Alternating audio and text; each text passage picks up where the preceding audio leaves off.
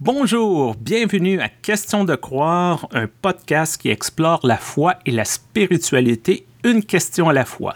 Cette semaine, est-ce que la Bible est la parole de Dieu?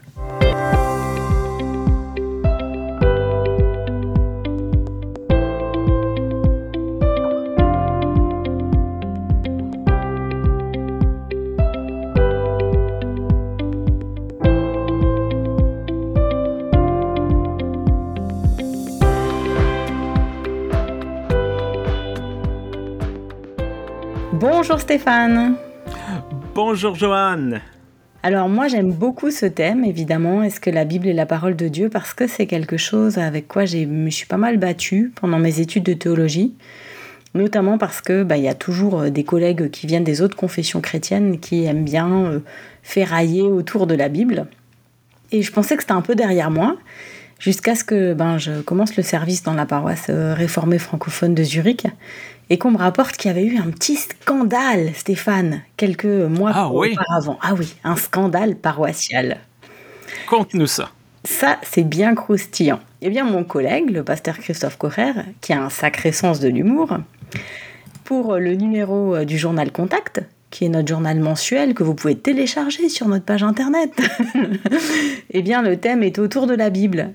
Alors, euh, Christophe, qui est un très bon communicant, a eu l'idée d'écrire sur la couverture du journal La Bible n'est pas la parole de Dieu. Et là, il fallait aller plus loin. Et il y avait écrit en plus petit Mais elle la contient. Et cette phrase, cette affirmation La Bible n'est pas la parole de Dieu. Il faut croire que certains ont reçu le magazine et ils n'ont pas lu le reste des informations. Ils ont donc loupé euh, des repas paroissiaux, des cafés conviviaux, et ils se sont juste un peu énervés sur cette parole-là. Et ça a permis à mon collègue d'avoir pas mal d'échanges avec euh, nos sœurs et frères de la communauté sur le statut de la Bible. Parce que du coup, si la Bible n'est pas la parole de Dieu, bah, qu'est-ce qu'elle est?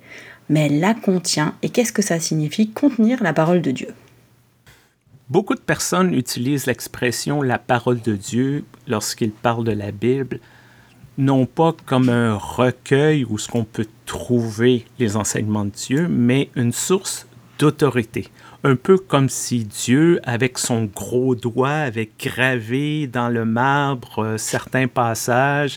Certaines personnes disent c'est l'Esprit Saint qui guide la plume des auteurs. D'une certaine façon, ces personnes veulent affirmer que la Bible est un lien direct entre le divin et les personnes et qu'on oublie que c'est un texte écrit par des personnes, pour des personnes dans leur contexte. On semble effacer ça. On oublie que certains textes datent d'il y a peut-être 25 siècles et qui ne sont pas nécessairement faits pour parler de réalité d'aujourd'hui. Alors moi, ça me rappelle une petite anecdote. J'adore raconter des anecdotes. Tu es un petit peu plus sérieux que moi hein, aujourd'hui. J'aime bien les anecdotes parce que j'ai une copine à moi euh, qui s'appelle Johanna, que je salue, à qui j'enverrai l'épisode. Quand on était jeunes, 18-20 ans, toutes les deux, on a vraiment eu un moment où on aimait euh, parler de la foi. Elle vient d'une famille où il y a beaucoup, beaucoup d'enfants. Elle vient d'une famille super nombreuse, même du côté de ses oncles et tantes et cousins, cousines. Euh, et, pratiquement tout le monde devient pasteur hein, dans, dans, leur grande famille, mais de différentes dénominations. Alors, ce qu'ils ont en commun, finalement, c'est aussi la vie de foi. Et elle a été élevée vraiment Bible à la main, c'est-à-dire que tous les matins au petit-déj, leur père leur lisait un passage biblique. Et c'est fascinant parce que ben, moi, quand j'ai eu ce retour euh, vers Jésus, vers la Bible, vers la pratique religieuse, du coup, euh, j'étais toute contente qu'elle soit ma copine. Donc il y a une fois où je lui dis Viens, on prie ensemble, euh, on, ouvre la Bible au hasard et on trouvera le verset que Dieu a choisi pour nous. Et elle m'a dit Ah, mais arrête avec tes conneries là. Quand on prend la Bible au hasard, on tombe toujours sur un psaume. Les psaumes, la moitié du temps, euh, c'est des psaumes de guerre. Ça m'intéresse pas du tout comme technique. et moi, j'étais vraiment choquée, quoi. J'en ai voulu pendant un moment qu'elle veuille pas euh, qu'on laisse l'Esprit Saint guider notre lecture, mais en vérité, je me suis rendu compte qu'elle avait raison. Souvent, quand on prend un truc euh, dans la Bible au hasard, c'est un peu vers le milieu, c'est un peu les psaumes. Et donc, ça prouve bien que, ben non, tout n'est pas guidé par l'esprit concernant la Bible. Hein. Il y a aussi des matérialités, comme le livre, le papier, qui font que ben, ça à prendre en compte, sinon on se ment à soi-même.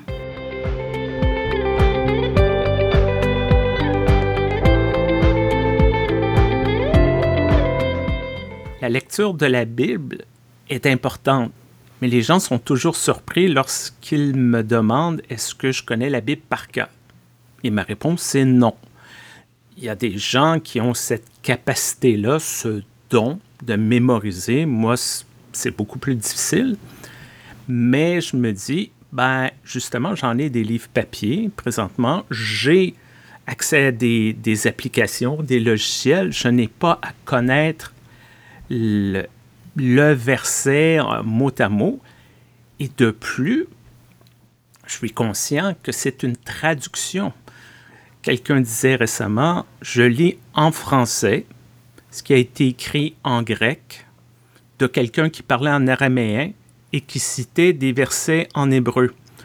Alors, c'est difficile ensuite de dire, ah, Jésus a utilisé ce mot-ci, donc ce mot-ci veut dire telle chose, donc voilà le raisonnement. Il faut comprendre l'ensemble du message. Oui, lire la Bible est important. Oui, bien connaître le message est important, mais s'arrêter au mot, s'arrêter au point-virgule à la limite, je pense qu'on perd justement ce message de Dieu. On met le texte avant le message. Et ça me fait penser à cette petite anecdote. Aujourd'hui, c'est ma journée anecdote concernant la Wycliffe, donc euh, cette, euh, cette euh, grande, grande œuvre mondiale de traduction biblique. J'étais allée à un colloque pour écouter un petit peu ben, comment ça se passait leur travail. Et ils disaient que ils avaient essayé de traduire certains mots dans des langues locales. Et pour, pour vérifier si leur, leur, leur entreprise de traduction toucher les gens était correct. Il, les faisait s'asseoir sous l'arbre, sous l'arbre de palabre, et il leur lisait des extraits de la Bible. Et que parfois les gens riaient du mauvais rire. C'est-à-dire qu'il y a plusieurs rires en Afrique, et l'un d'entre eux, c'est un rire de gêne absolu. Et c'est là qu'ils pouvaient comprendre que, quand bien même ils avaient choisi un mot qui semblait correct par rapport à ce que eux y comprenaient en fait du mot dans la Bible, eh bien, dans la traduction en langue locale, ça pouvait donner lieu à des contresens, à des interprétations, voire même euh, des, sens sexuels, puisque ben là, on touche à des questions, par exemple, la coupe de vin, la calebasse, la calebasse c'est rond, voilà, il peut y avoir toutes sortes de sous-textes qu'on ne maîtrise pas. Et, donc, on est obligé d'aller vérifier sur le terrain les réactions des gens lorsqu'on traduit la Bible. Et nous, ça, pourrait, ça peut peut-être nous faire la même chose, en fait. Parfois, on peut lire la Bible et on nous dit, voilà, ça c'est la parole de Dieu, mais on est très mal à l'aise avec tel ou tel verset, telle ou telle histoire. Et quand on change de traduction d'un seul coup, on a comme un poids en moins sur la poitrine. Et, et ça, je crois que c'est très important de se dire que il y a une pluralité de traductions. Si on est mal à l'aise avec un texte, il faut tout de suite aller voir s'il en existe une autre et se laisser aussi la possibilité qu'il y ait une avancée en termes de traduction autour de ces textes. Par exemple, moi je sais qu'il y a beaucoup euh, de camarades, d'amis évangéliques qui sont très mal à l'aise avec les deux morts de Judas. tu connais un peu, non, cette petite controverse? Alors il y, a, euh, il y a ces deux morts. Il y en a une, il aurait trébuché sur une pierre, au moment où il a trahi euh, le Christ, et une autre où il se serait pendu. Alors j'ai même un ami qui m'a expliqué que tout s'explique. Son pasteur lui a donné, disons, la, mort correcte de Judas, tenez-vous bien, tandis qu'il essayait de se pendre, euh, sa corde s'est rompue, euh, du coup il a, il a commencé à tituber, il a trébuché et il s'est frappé la tête contre une pierre. Voilà, la boucle est bouclée. Et euh, on est peut-être juste passé à côté de l'épisode de la vie et de la mort de Judas en, pinaillant sur ces détails. C'est tellement vrai. J'ai eu un professeur euh, à l'école primaire parce qu'on nous enseignait la religion à l'école à mon époque qui essayait de nous expliquer ce qui apparaît être les contradictions dans le récit de la multiplication des pains à travers les évangiles et que Matthieu disait à la fin il reste sept corbeilles et que Marc à la fin il restait douze paniers. Mais mm. c'est parce que les paniers de Marc étaient plus petits que les corbeilles de Matthieu, donc ça s'équivalait. C'est toutes ces contorsions-là pour essayer de gommer ce qui apparaît être, certains pourraient dire des contradictions, certains pourraient dire des récits différents. Pour certains, c'est très difficile parce que c'est la parole de Dieu, c'est pas les paroles de Dieu, c'est pas les messagers de Dieu, non, c'est la parole de Dieu comme si Dieu agitait sa bouche, disait des mots. Donc, c'est très difficile. Tu parles de la mort de Judas, ben, euh, Genèse, il y a deux récits de création et on essaie de les mettre ensemble, ça ne fonctionne pas. Ben, il faut expliquer que ben, il y en a un qui date du 7e siècle avant Jésus-Christ, l'autre qui date du 6e siècle euh, avant Jésus-Christ, puis que bon, ben, les deux se ramassaient dans le texte final. Mais c'est très difficile pour plusieurs de assimiler cette notion que c'est un texte construit par des personnes et cette construction est un peu arbitraire.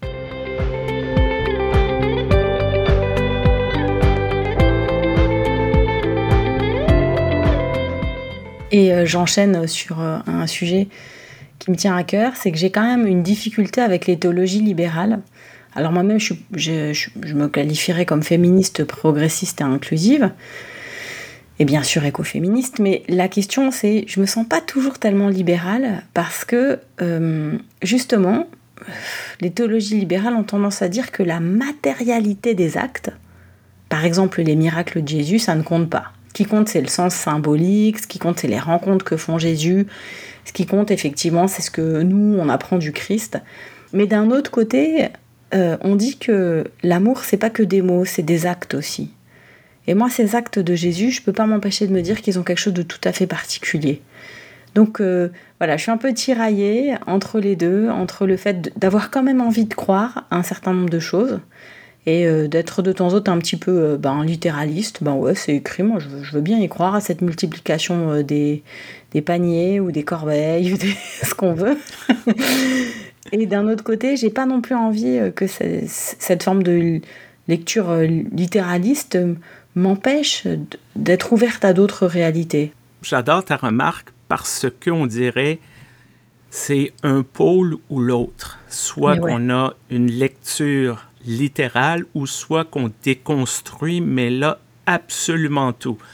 Encore l'exemple de la multiplication des pains, le nombre de fois que moi j'ai entendu, il n'y a pas vraiment eu de miracle, les gens avaient un peu de pain, puis là ils se sont mis à le partager, tout le monde a eu assez de pain, voilà le miracle. Peut-être. Moi, je commence toujours par je n'étais pas là. Donc, je ne le sais pas. Mais je pense qu'il y a un espace entre les deux pour la notion de mystère. Cette notion de il s'est passé quelque chose. Quoi exactement, nous ne le savons pas. Mais il s'est passé quelque chose qui a vraiment enflammé l'esprit des gens, qui ont enflammé le cœur, l'âme des gens, et que c'était spécial.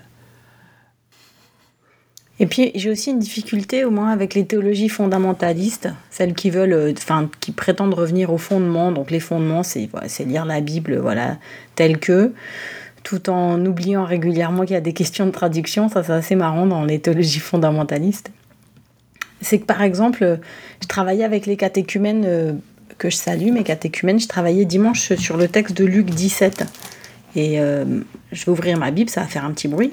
Hop en Luc 17, euh, c'est vrai qu'il y, a cette question de la guérison, la guérison des lépreux. Et au fur et à mesure, quand je lis avec eux, je me rends compte combien ce texte, tu vois, il est, euh, il est emprunt, il est rempli euh, d'éléments culturels que eux ils peuvent pas comprendre si je fais pas un petit peu de médiation. Et, par exemple, il y a la question de les lépreux se tinrent à distance. Comment des, comment des jeunes aujourd'hui peuvent savoir pourquoi les lépreux doivent se tenir à distance? Donc déjà voilà, expliquer la contagiosité, etc. Mais ça c'est pas dans le texte en fait, il faut leur expliquer. Et aussi euh, Jésus euh, qui très intelligemment leur dit allez vous faire examiner par les prêtres. et sur le chemin vous serez guéris. Pourquoi il les guérit pas là maintenant? Mais parce qu'il y avait trop de controverses autour de ces miracles et des guérisons et qu'il était mis à mort le gars. Il savait que si, si jamais il était chopé en train de guérir, sa fin elle était proche et c'était peut-être pas le moment exactement pour lui. Bon moi je suis pas une super bonne exégète euh, que les exégètes nous écrivent pour nous expliquer. Mais en tout cas, il a ce petit machin malin de faire une stratégie, de dire allez vous faire examiner par les prêtres.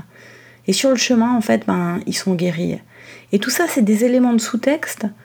Si on n'est pas au courant, ben, on comprend pas ce qui se passe en fait. On lit que voilà, Jésus, euh, il les laisse à distance et il les fait, euh, il les envoie se faire examiner par les prêtres. Et donc là, on peut inventer des tas de théologies du style euh, il vaut mieux rester à distance de Jésus, aller voir des pasteurs pour qu'ils vous guérissent, par exemple. J'aime bien la notion de respecter le sous-texte et non pas seulement que le texte j'ai rencontré certaines personnes qui disent Moi, je suis exactement tout ce qui est dans la Bible. Je dis Ah, ouais, euh, ben, on peut commencer avec Genèse. Euh, je veux dire, Abraham dit à sa femme d'aller coucher avec le pharaon pour lui sauver la peau. Euh, Jacob a deux femmes et euh, deux servantes avec qui il a, qui a des enfants. Lot a des enfants avec ses deux filles. Là, on n'a même pas fini Genèse. Est-ce que tu es toujours confortable avec tous ces exemples-là? Donc, c'est très facile de dire, ah, c'est le texte, j'applique, je ne pense pas. Mais lorsque, justement, prendre quelque chose au sérieux, j'adore ça, c'est justement lui donner du temps, de comprendre, de ne pas rester une lecture simple, de ne pas répéter nécessairement ce que ton prêtre, ton pasteur, ton, ton gourou va dire et dire Ah non, je n'ai pas à me poser de questions, c'est ça. Non, pour reprendre une expression de ma mère, si Dieu nous a donné un cerveau, c'est pour l'utiliser. Bravo, maman. Avec... Bravo, maman Stéphane. Et même avec la Bible.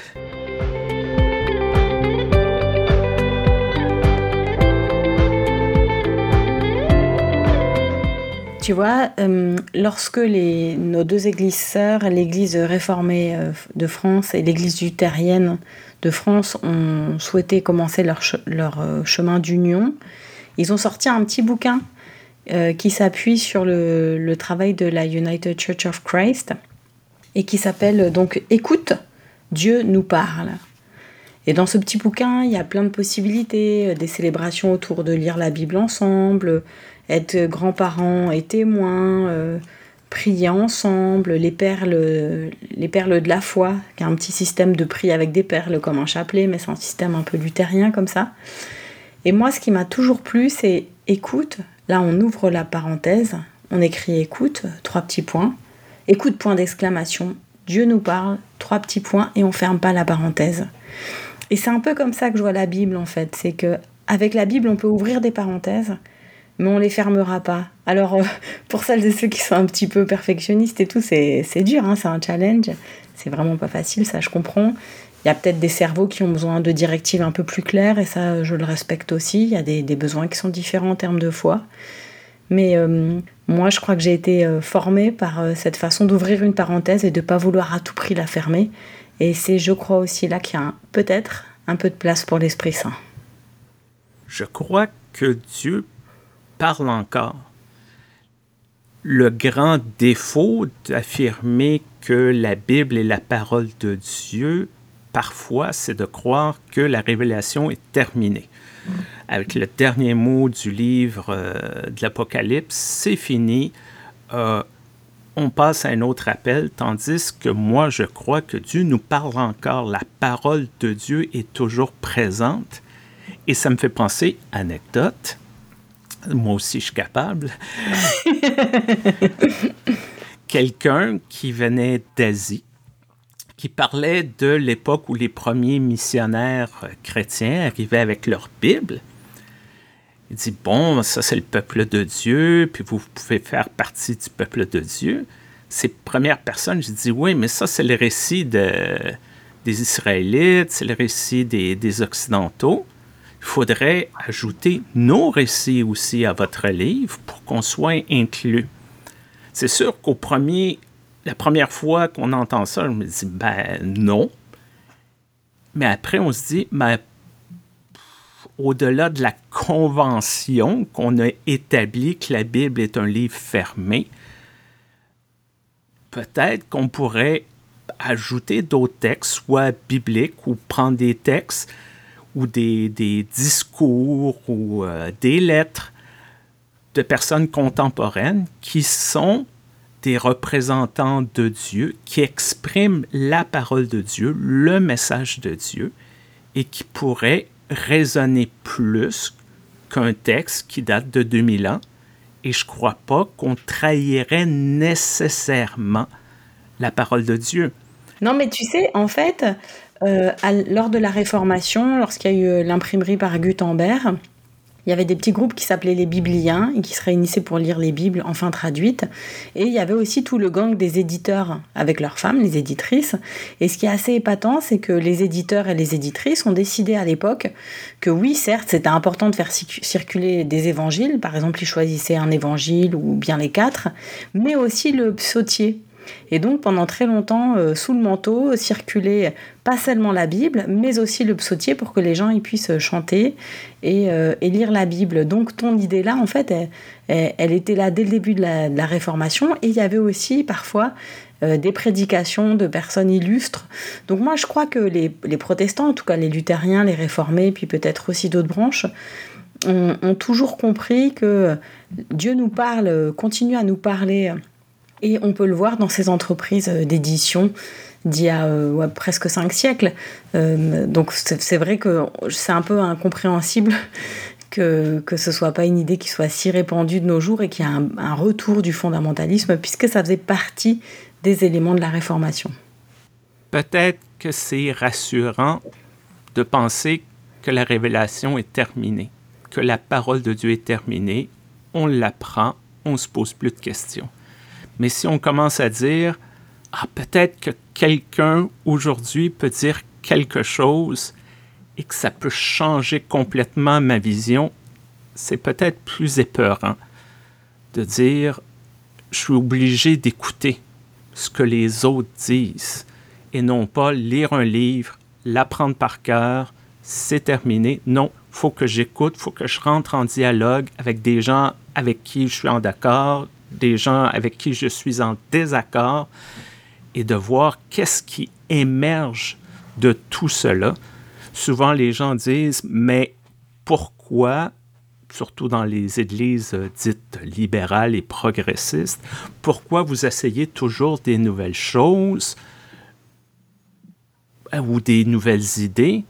Et souvent, moi, je réponds, ben, c'est pour découvrir des nouvelles manières d'être l'Église, découvrir des nouvelles manières d'être à l'écoute de la parole, d'être provoqué et, de s'ouvrir à quelque chose de nouveau, une meilleure compréhension ou sans être une meilleure compréhension, une compréhension plus diversifiée de la parole de Dieu. Et je crois qu'on va arrêter ici parce que le sujet est tellement grand et tellement large qu'on ah pourrait, on pourrait en faire euh, plusieurs même. Ah oui, là j'ai encore 15 ou 20 anecdotes à raconter, donc il faut s'arrêter là, hein, Stéphane, sinon on en a jusqu'au bout de la nuit. oui, mais si vous avez des questions plus spécifiques, si on a abordé des petits trucs que vous voudriez qu'on explore davantage, contactez-nous. Question de croire gmail.com. On veut remercier notre commanditaire, l'Église unie du Canada. Peu importe la plateforme sur laquelle vous nous écoutez, n'oubliez pas d'aimer, de partager, de vous abonner. Ça fait toujours plaisir de voir que les chiffres sont là, qu'on ne parle pas pour euh, rien. Merci Joanne pour cet épisode. Merci Stéphane et à très bientôt. À très bientôt.